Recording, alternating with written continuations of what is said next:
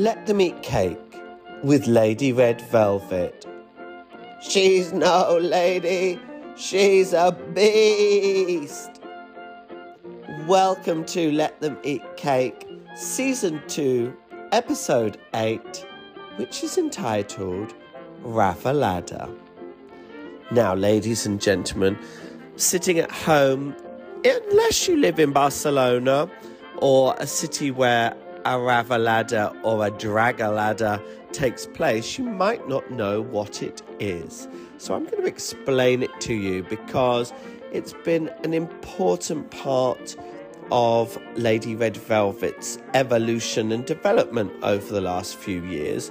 And it's been a great way of her expressing herself, reaching new audiences, and um, she's done pretty well for herself during the Ravaladas that she's taken part in.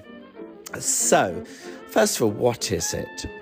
Well, basically, during lockdown and uh, COVID years, a few guys got together uh, Jacob and Olivier.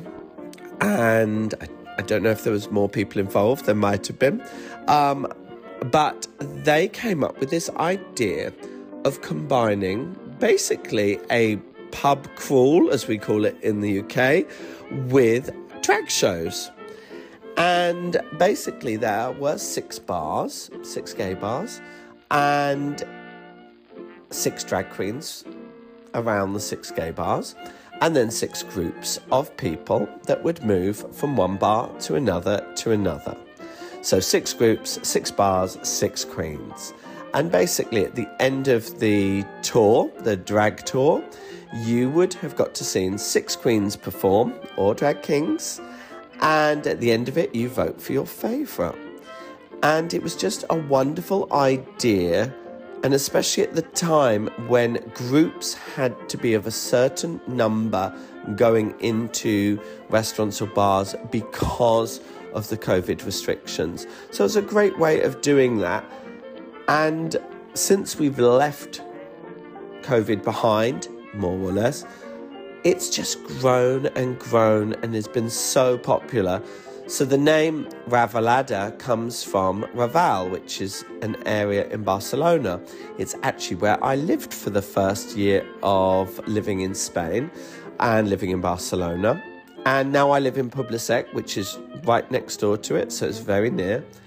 So it started in Raval and it's grown since then, and now it expanded to Eixample, which is the big gay area of Barcelona then on to Madrid, where it transformed into Dragalada. Then from there, it uh, has gone to Lisbon, Bilbao, Valencia. It's even made its way now to Vienna. So it has been a phenomenon. It's been incredible. And I've been lucky to take part in it many times and, and done pretty well in the competitions. More of that later. Anyway, I thought today I would talk about some of the shows that I have uh, done as part of this and tell you my stories with them.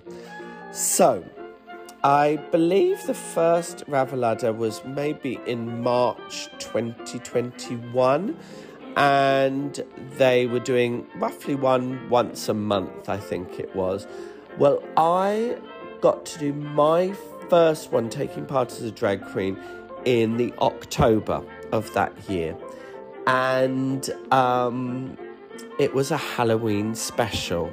Now, anyone who knows me knows I absolutely adore Halloween. I love Halloween. So I was really pleased it was the Halloween edition. And I remember they made the poster, each of them, they have a different artist every time to illustrate the drag queens and kings, and um, they did it all in black and red, and it was amazing. I had a bat on my head. I loved it. Um, well, anyway, I decided to do a Harry Potter themed show. So I created this fan- fantasy epic of Professor McGonagall as she tried to get uh, Dumbledore to fall in love with her. So basically, I combined music from uh, the Harry Potter films with uh, music from Britney Spears, Toxic. I added in um, songs from all kinds of all kinds of pop songs and music that I combined together to bring it to this epic where basically uh, McGonagall creates a love potion. Then she tries to give it to Dumbledore, but he turns out he's gay, which gets in a bit of way of love. But McGonagall transforms herself into a beautiful, sexy black cat, trying to win him over, but it's no good. She doesn't convince him. So I had costume changes. I had uh, little special effects where I had um, a letter arriving by owl post. Um, I had a cauldron with lights. I had a serpent for toxic that came out of the cauldron. Um, I had some little naughty little bits as well with Dumbledore. And I can't go into that on online. No, it's too rude. But let's just say it involved me putting my head underneath his cloak and then uh, returning with a mouthful of whipped cream that was under there. Um, so it was a little bit saucy, but a lot of fun. The audiences absolutely loved it.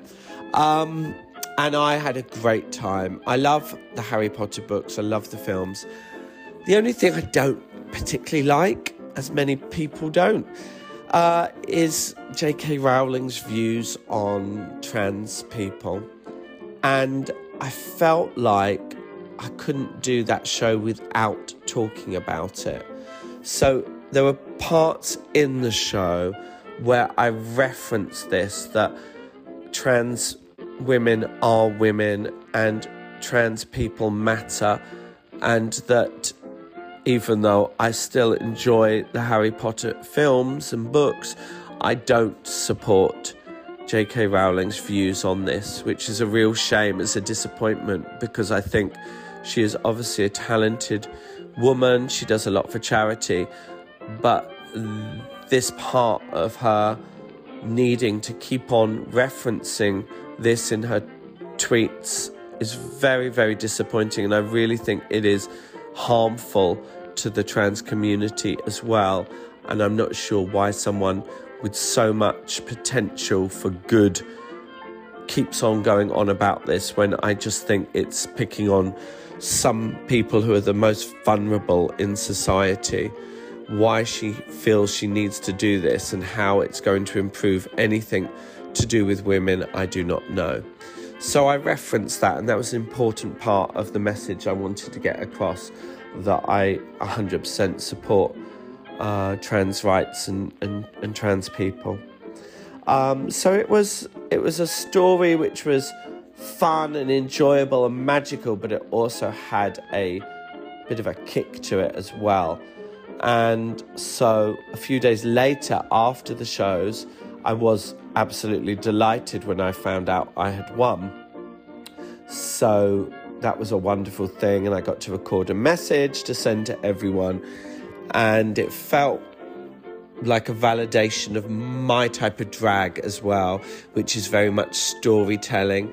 It's not so much based on makeup and looks, even though I created these wonderful outfits and I, I did the makeup really well. So I was pleased that it all came together. So it was a really success and it felt good. I don't often do competitions so to be in a competitive element that kind of doesn't feel particularly competitive, every time I've done it, I've not felt I need to be competitive against my fellow queens, my fellow sisters. It's more about myself wanting to do well in terms of putting on a show, entertaining an audience, and having it as an opportunity for new people to follow me, to come to my own shows as well. So that's what is important to me, much more than winning. Um, but of course, you can't deny that winning is a, a, a nice thing and it's a good feeling. Um, My second show was the following year, I think it was February 2022, so last year, and I decided to do a new version of a show I'd done at La Federica, and that was The Sound of Sister Act. So it combines the music from The Sound of Music with the the music from Sister Act with a lot of religious themed pop music in there as well. So there was some Madonna, of course, there was Cher, Believe. And I created this again, another story. I love creating stories. I like uh, having a little bit of fun, a little bit of naughtiness as well. So the story was all about a nun, Sister um, Dolores Van Velvet, I think I called her. Um, kind of having her faith tested. Um, so she started off very innocent with lots of songs from The Sound of Music. And then along the way, her faith is tested. So we had a bit of like a virgin, like a prayer. Again, got a little bit kinky with the outfit choices. There were some reveals. I remember there were three reveals, so it started off full habit then to a slightly shorter habit, and then to a bit of a bodysuit going on. I was lucky enough to be joined by my dear friends Paprika, who um, she was helping me out with a lot of the props and items and things. And then Julia, her her boyfriend, who was a vicar and then uh, the Diablo and we had a little bit of the devil coming into it until the sister found her faith once again. There was all kinds of wonderful audiences for that show, I remember, and I love the music of Sound of Music as well. So combining that with Sister Act, which is one of my favourite films, was absolutely wonderful and we put on a real good show. And I remember with a lot of tears as well at the end of it. We were talking a lot about charities in that. I wanted this theme of um, because I was a sister do gooder. I talked about a lot of the charity work that I do um, in La Federica and the fundraising. And we mentioned and highlighted some of the most important charities in Barcelona so other people could learn about it and find out about it. So it was great. It was a really another fantastic show. And yet again, I won. So um, I believe I was one of the first people to win twice. So it felt again this wonderful validation that audiences were enjoying what I was doing and the stories that were being told. And for me personally, felt like it was very warming to know that people were enjoying it. And since then, I started getting people who had seen me in Ravalada coming along to my shows in La Federica, which was also great to see people wanted to see more and different stories, which is, is just wonderful. My third Ravalada was a, a Titanic one. It was indeed because I did Titanic the musical, which everyone knows is my favourite drag show to perform. I love it. And this one was a special one because this was the first double winners edition. So the other five drag queens that I was performing against in the different bars were all double winners. We'd all won twice. And so this time it was a bit like, oh, oh my goodness. Um, the competition was high, and there was some amazing performances, amazing shows. I, of course, didn't see them myself because I was performing, but um, I remember hearing from my friends who went along to see the other shows how they how much they enjoyed them all. And all of those drag queens, I love seeing them myself. If I could, I would have uh, paused my show to go and watch everyone else as well. And I think that's what's great about Ravalada, Dragalada. I absolutely love going and watching it myself. So when I'm not performing and I'm free on a Sunday, I will go along and I'll go with my friends and we have the most wonderful time being entertained by all kinds of drag queens, drag kings, fantastic performers, a whole range. Some who play instruments, some who lip sync, some who dance, some who tell stories. It's always so entertaining. The drag queens and kings just, uh, just phenomenal, phenomenal. And I've seen it in uh, Barcelona many times, where I live, of course, and I've also been to Madrid twice and seen it there. And the Madrid Queens are just epic as well. So good, so entertaining. Well, anyway, back to Titanic the musical. This is my favourite show. So we had to adapt it because normally it's almost a two hour show. It's basically the whole of the Titanic movie done is a mini musical. Um, so this was the longest show I had done. So I had to squeeze it in. We had to crop songs, we had to cut some, we had to change some. So we adapted it all. And again, I had the wonderful support of Paprika, who plays in Titanic the Musical. She's the unsinkable Molly Brown, and she's also the unsinkable Iceberg. Uh, one of the most epic performance, a drag iceberg. Um, her boyfriend, uh, my friend Julia, was the captain, so he did the music in that edition. And oh my goodness, we did the show six times. We got six standing ovations, which I've just never really known before. Um, and it was just so intense. It was incredible the response we got, and it's the one show wherever I do it, if it's at La Federica um, or in this Raval edition, people come back and say, Oh my goodness, that is the show we remember the most. And it is the show that I would love to go on and do and put into a small theatre somewhere. Um, but it was really, really special. And the videos and the pictures and the stories we had of people sharing it were it was just incredible. And so I won that one as well. That was my third one. And this one was very special because it was against all two time winners. So was just, again, even more validation. And it just felt like people really understood and got the type of drag I do, and that means the world to me because I do realize I'm not a lip syncer. I'm not great with makeup. I'm not a great dancer. I'm not any of the things that a traditional drag queen would do. But I am funny. I am creative. I put a lot of effort and a lot of work into my storytelling. And I think that's what people got. And well, they obviously did. So it felt great.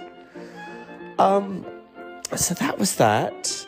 Then later on, I think it was May, um, I only had a one week notice. One of the drag queens couldn't do it, she dropped out. So they asked me to take part. So I thought, what can I do? I've not got long to plan it. I know I will do um, Disney Divas. I do a Disney Divas show every year. I've done it in different ways, different styles, with different people. It's based, basically it's Disney princesses, but I always do different variations on it. Sometimes focusing on different themes, sometimes focusing on different Disney songs or musicals. So this one I did like a best of. So I did a combination. So they got a bit of Mary Poppins, they got Jasmine from Aladdin, they had the Little Mermaid, uh, and then they had Elsa. So they, they got a lot of money's worth, seeing that I only had one week to plan.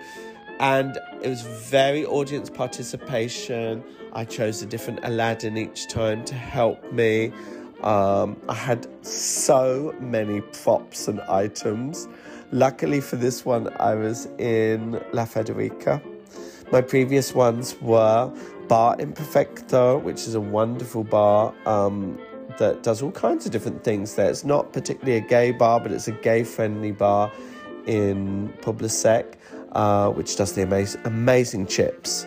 and they have loads of different nights. There's a wonderful one called Escucha which is an open mic night for really creative people. So I loved it there. Santa Sister Act I did in Casa de la Pedrera, which is a wonderful gay bar in Raval. I've done many shows there with different groups and always had fun the Titanic show I did in La Sastreria, which is an Eixample. That was my first time there. A wonderful gay bar, only opened about a year and a half ago, has had huge success. Really friendly group of guys there that run that.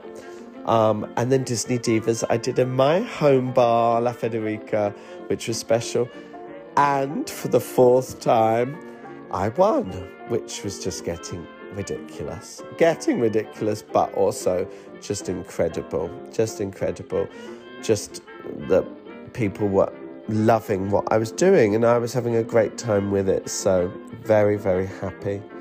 Um, my fifth Ravalada was about a month after that, I think, and it was in June, I think June, coming towards July, June, and it was getting hot uh, but not too hot. And this time I was in a bar called Punto and I did a Star Wars musical. So I dressed as Princess Leia, who is one of my all time icons, as you know from listening to this, Carrie Fisher. Uh, the two of them, uh, I just absolutely adore. So I created my very famous Jabba the Hutt balloon model, which is basically about a hundred balloons stuck together with packing tape, with his face on it, with some plastic marigolds as hands.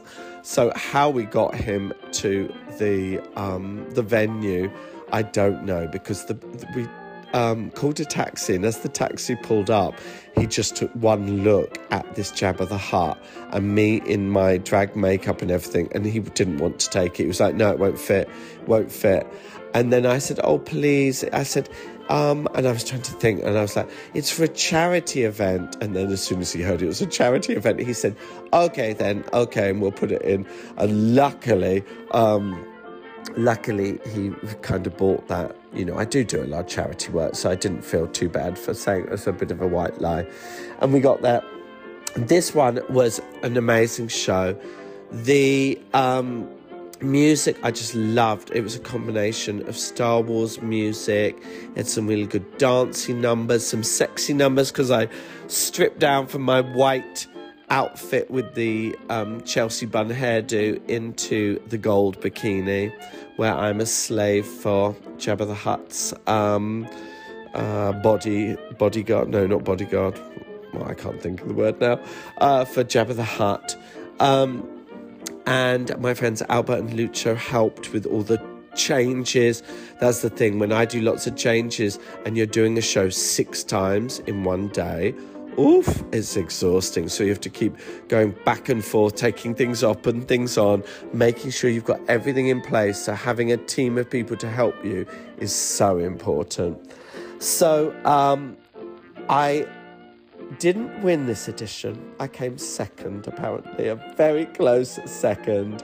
Um, but I know the winner, Chloe, is an amazing girl. Chloe Vitu, amazing. And my friend said she was fabulous. So she absolutely deserved that one. And it did feel good, actually, not winning an edition because otherwise I think people would wanted to have killed me. Um, you know, you can only win so many. Um, but I had a great time with it, got some great photos, and listen to this. Not only got great photos, but little known to me, um, as the shows were going on, um, one of the organisers, uh, Jacob, came round, and he had with her, with him, a, a lady, two ladies, and they took some photos and um, watched, and I, I didn't think more about it. Well, then I got a message on Instagram saying, "Hi there, um, I work for Vogue magazine España, and we came and saw the." Ravalada show at the weekend, and we'd like to ask you some questions to go into Vogue magazine.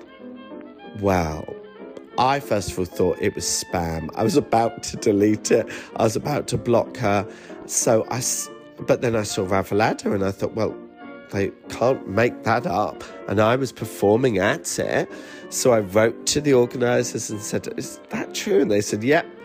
So I got in touch and she asked me some amazing questions, really interesting, all kinds of different things about my drag, my approach to drag, what I do, what I believe in. And after I filled it all out and I sent it to her, I didn't tell anyone. Normally, I would have been phoning everyone saying, I'm going to be in Vogue magazine, I'm going to be in Vogue.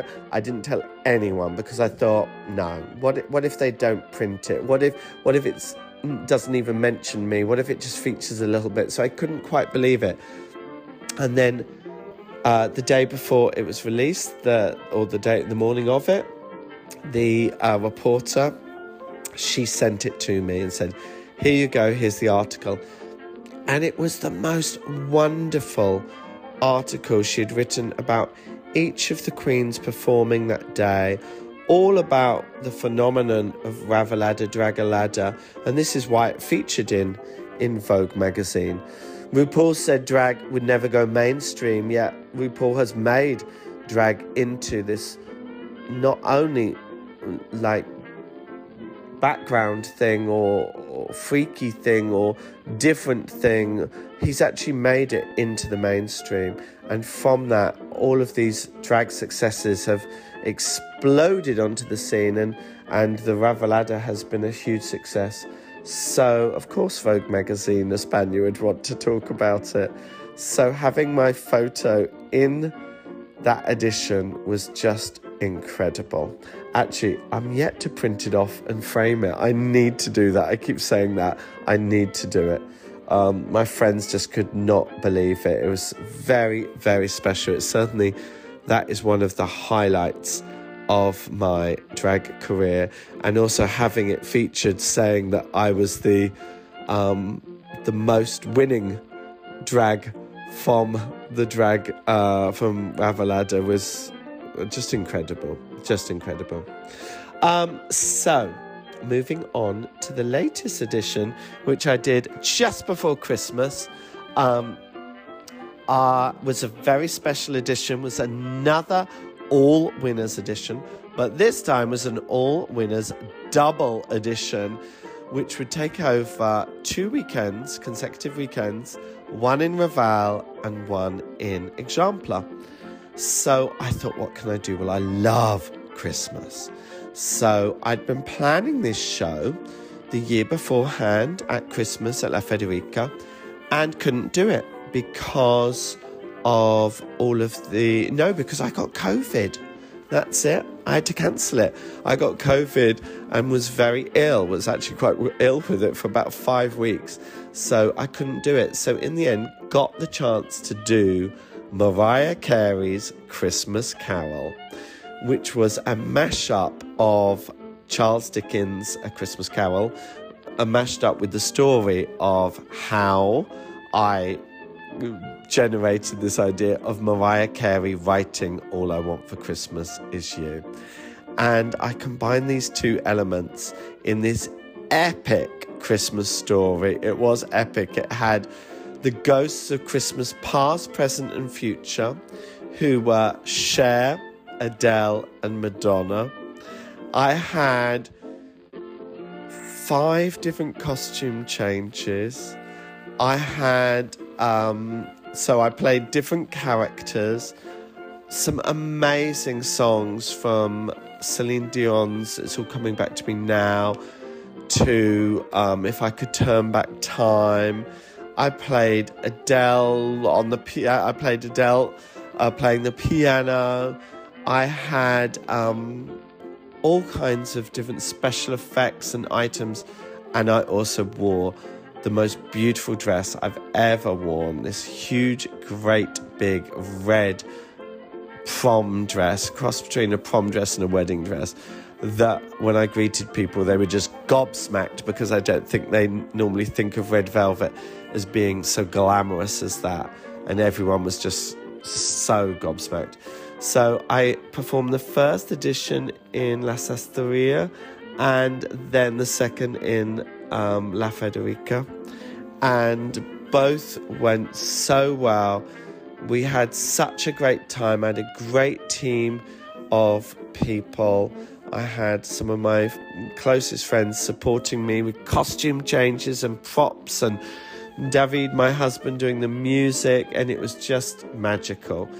And a few days later, I found out I had won, which again, to do, to win five times, including two all winners editions, has been just incredible. And again, I'm I'm not a competitive person with other people. There's nothing in me that wants to beat somebody else. I don't feel that way. Um, and I really always en- encourage other queens as much as I can. I'm always there to try and tr- champion other people. And if I could, I would go and watch them all. As I, have said, I love going to watch drag shows, and there's so many good drag queens in the city that I just love uh, watching so many. I can't even name them now because if I start naming them, I'm going to leave people out, and I don't want to do that. Um, so it was just magical to to do that. Um, so five times winner, something very special indeed to feel this validation from the audience, to have people vote for me. What is lovely as well is the voting cards have got all of the artwork on from the different artists. Um, it's sponsored by Born to be Glittered, which is a wonderful eco um, glitter, bio glitter, and which I'm now one of the faces of. I've had like a ad campaign with them where I've had my photo taken. Um, so I sometimes appear on the drag port, which is like a drag passport, where they put all the stickers and stars, which is just again wonderful. When I was in Madrid recently for Dragalada, uh, I noticed that my picture was on it, so it was very special when I was going around and people were saying, "Oh, is this your first time?" And I was like, um, "Not quite." um, so, and talking in Madrid, I think it's time that Lady Red Velvet goes to Madrid and competes and sees if she can bring back her sixth crown. That would be rather special. Um, and if I do win or don't win, it would still be amazing to go and perform in Madrid. I'd love that. So, um, Dragalada, Ravalada, if you're listening, get her on a train. She wants to come. Serve that cake to those beautiful people in Madrid. Well, I hope you've enjoyed listening to this edition of Let Them Eat Cake. I've had a wonderful time reminiscing, talking about these wonderful shows. Um, and I think it's spurring me on to tell you soon about some of my favourite drag queens in the city because I'm going to start doing some interviews with some of my favourite drag queens in Barcelona. So look out, listen out, um, and remember if anybody tries to make you feel not like a winner, not like a queen, you say to them, Cállate puta. Thank you for listening, everyone. Big kisses and chat to you soon.